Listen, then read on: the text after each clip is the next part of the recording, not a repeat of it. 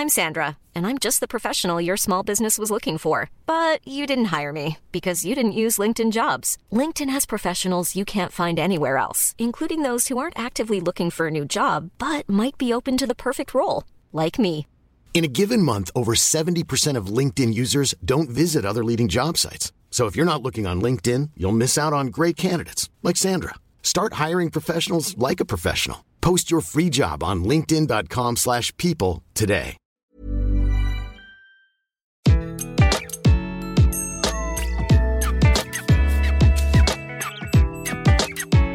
Bonjour, je suis Gaël Châtelain-Berry, bienvenue sur mon podcast Happy Work, le podcast qui va vous rendre la vie au travail plus agréable. Je vais commencer, tradition oblige, par vous souhaiter une bonne, très bonne année 2020. Et oui, nous y voilà, c'est 2020. Alors, comme tous les 365 jours, nous allons peut-être commencer avec notre lot de bonnes résolutions que l'on finira, sans aucun doute possible, par ne pas respecter avec un petit sentiment de culpabilité qui va bien nous titiller pendant quelques semaines. Et pourtant, je ne sais pas pour vous, mais bien souvent en début d'année, on se dit que celle à venir sera forcément meilleure que la précédente, si celle-ci n'a pas été formidable, ou qu'elle sera à minima aussi bien si elle a été bonne. Mais finalement, nous nous en remettons un petit peu au hasard, bien malin celui ou celle qui est capable de dire où nous en serons d'ici un an. On espère, mais on n'en sait trop rien. Ce serait trop simple, non? Eh bien, ceci n'est pas une fatalité et j'en suis profondément convaincu. Il y a un moyen de maîtriser un petit peu plus ce qui va se passer pour nous dans les 12 mois à venir. Mais pour cela, encore faut-il le vouloir et agir.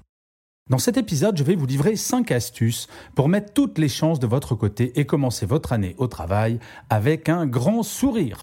La première astuce, c'est d'apprendre ou de réapprendre à être positif. C'est assez incroyable, mais la plupart du temps, les bonnes résolutions de la nouvelle année pointent du doigt ce que nous faisons mal.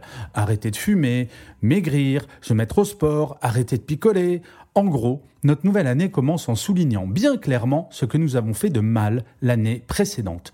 Étrange façon pour se donner le moral que de mettre en valeur nos faiblesses. Et si cette année commençait au contraire en se projetant vers l'avenir au lieu de se focaliser sur les échecs de l'année précédente? Le principe même d'une nouvelle année, c'est qu'elle est nouvelle.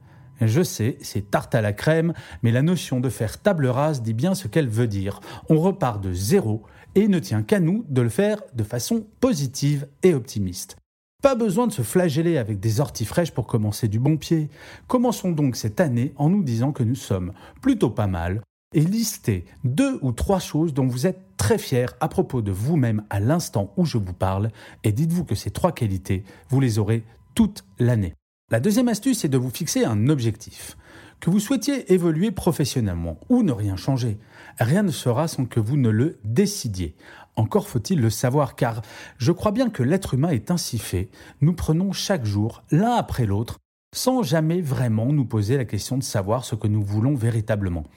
Il est facile de tomber dans le train-train quotidien, le métro, boulot, dodo, comme on dit. Enfin bon, en ce début d'année à Paris, c'est plutôt le marché, boulot, dodo, mais ça, c'est une autre histoire. Amis de la RATP, bonjour. Bref, l'astuce est de vous demander ce qui vous rendrait fier de vous dans 365 jours. La chose que vous feriez et qui vous ferait dire que l'année 2020 a été une année formidable côté professionnel. Nul besoin de grands projets dans l'absolu. Notez juste dans un coin de votre tête ce que vous souhaitez pour cette année afin de ne pas l'oublier en cours d'année. Se rappeler son objectif de temps en temps et mesurer le chemin parcouru donne de l'énergie en cas de petits coups de blues. Notre pire ennemi est de finir une journée avec le sentiment de n'avoir rien fait d'autre que de tenir notre rôle. Pensez à vous chaque jour et agissez pour atteindre votre objectif. Le mien, que Happy Work devienne le podcast de référence du bien-être au travail dans les pays francophones.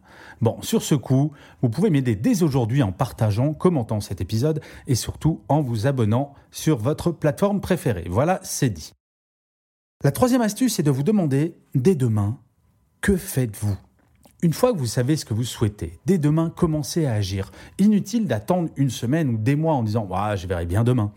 Comme le dit le proverbe chinois, tout long voyage commence par un premier pas. Et vous le savez bien, ce qui est le plus difficile, c'est de se lancer. Mais une fois que c'est fait, quel bonheur, rien ne peut plus vous arrêter. Je compare souvent les projets à un saut d'un plongeoir à 10 mètres de hauteur. Je ne sais pas si vous avez déjà plongé d'un plongeoir très élevé, moi je m'en rappelle comme si c'était hier. La tentation de reprendre tranquillement l'escalier vous ramenant au bord de la piscine est grande, mais l'amour-propre en prend un grand coup. La seule chose qui est difficile, vraiment difficile, c'est ce simple pas qui va faire que vous vous êtes lancé. Une fois que c'est fait, à moins de savoir voler, impossible de revenir en arrière. Un projet, c'est pareil. C'est le premier pas qui est compliqué. Après, tout va bien. La quatrième astuce est de ne jamais douter. J'en suis absolument convaincu. Avec de la volonté, nous pouvons tout réaliser, absolument tout. Alors bien sûr, il y a des hauts et des bas, mais commencer l'année avec la conviction absolue que vous y arriverez est un bon départ. Vous êtes la seule personne sur cette planète à vous connaître parfaitement. Il n'y a donc que vous qui pouvez savoir si votre objectif est réaliste. Si vous commencez l'année avec la conviction profonde que vous atteindrez l'objectif fixé, vous la finirez en l'ayant atteint N'écoutez que vous, ne faites confiance qu'à vous. Évitez les personnes qui vous diront que vos rêves sont irréalistes. Ils vous disent cela car eux-mêmes ont peur d'affronter les leurs. Enfin, dernière astuce, regardez-vous dans le miroir. Oui, dans le miroir. J'adore cette phrase de Talleyrand. Quand je me regarde, je me fais peur. Quand je me compare, je me rassure. Nous avons trop souvent tendance à être très durs avec nous-mêmes. Trop durs.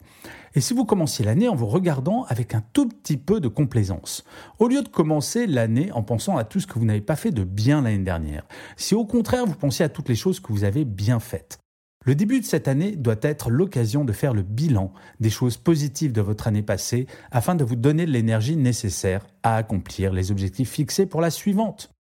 Nous avons tendance à nous souvenir précisément de nos échecs et assez peu de nos succès. Si vous faites une liste de tout ce que vous avez réussi en 2019, de façon honnête avec vous-même, vous constaterez que la liste est beaucoup plus longue que ce qui vous vient à l'esprit en premier. Saviez-vous que les chercheurs ont montré que notre cerveau retient trois fois mieux les informations négatives que les informations positives? Eh bien, commencez cette année en luttant contre cette capacité cérébrale et en notant sur un carnet tous vos accomplissements de l'année passée et relisez-les de temps à autre. J'ai toujours aimé les nouvelles années ce moment où tout redevient possible. Je sais que ce n'est qu'un effet psychologique, car finalement, quelle différence factuelle y a-t-il entre un 1er janvier et un 1er février? Aucune, c'est vrai. Mais il faut bien avoir des repères, et ce repère-là, la nouvelle année, est bien utile si on sait l'utiliser. Cette année, j'ai deux livres qui vont sortir. L'un sur l'optimisme, l'autre sera un roman sur le monde de l'entreprise. Je crois à la force de l'optimisme autant qu'au pouvoir destructeur du pessimisme et de l'immobilisme. 2020 sera une très très belle année si nous faisons en sorte qu'elle le soit. Ainsi, je vous souhaite une excellente, une superbe, une splendide année 2020 durant laquelle vous pourrez accomplir absolument tout ce que vous voulez. Et je finirai cet épisode de Happy Work par une citation de Emily Dinkinson qui disait ⁇ Nous ne vieillissons pas d'une année sur l'autre, nous nous renouvelons chaque jour. ⁇ Je vous remercie d'avoir écouté cet épisode de Happy Work, je vous dis à la semaine prochaine et d'ici là, Prenez soin de vous. Mom deserves the best, and there's no better place to shop for Mother's Day than Whole Foods Market. They're your destination for unbeatable savings, from premium gifts to show-stopping flowers and irresistible desserts. Start by saving 33% with Prime on all body care and candles. Then get a 15-stem bunch of tulips for just $9.99 each with Prime. Round out Mom's menu with festive rosé, irresistible berry chantilly cake, and more special treats. Come celebrate Mother's Day at Whole Foods Market.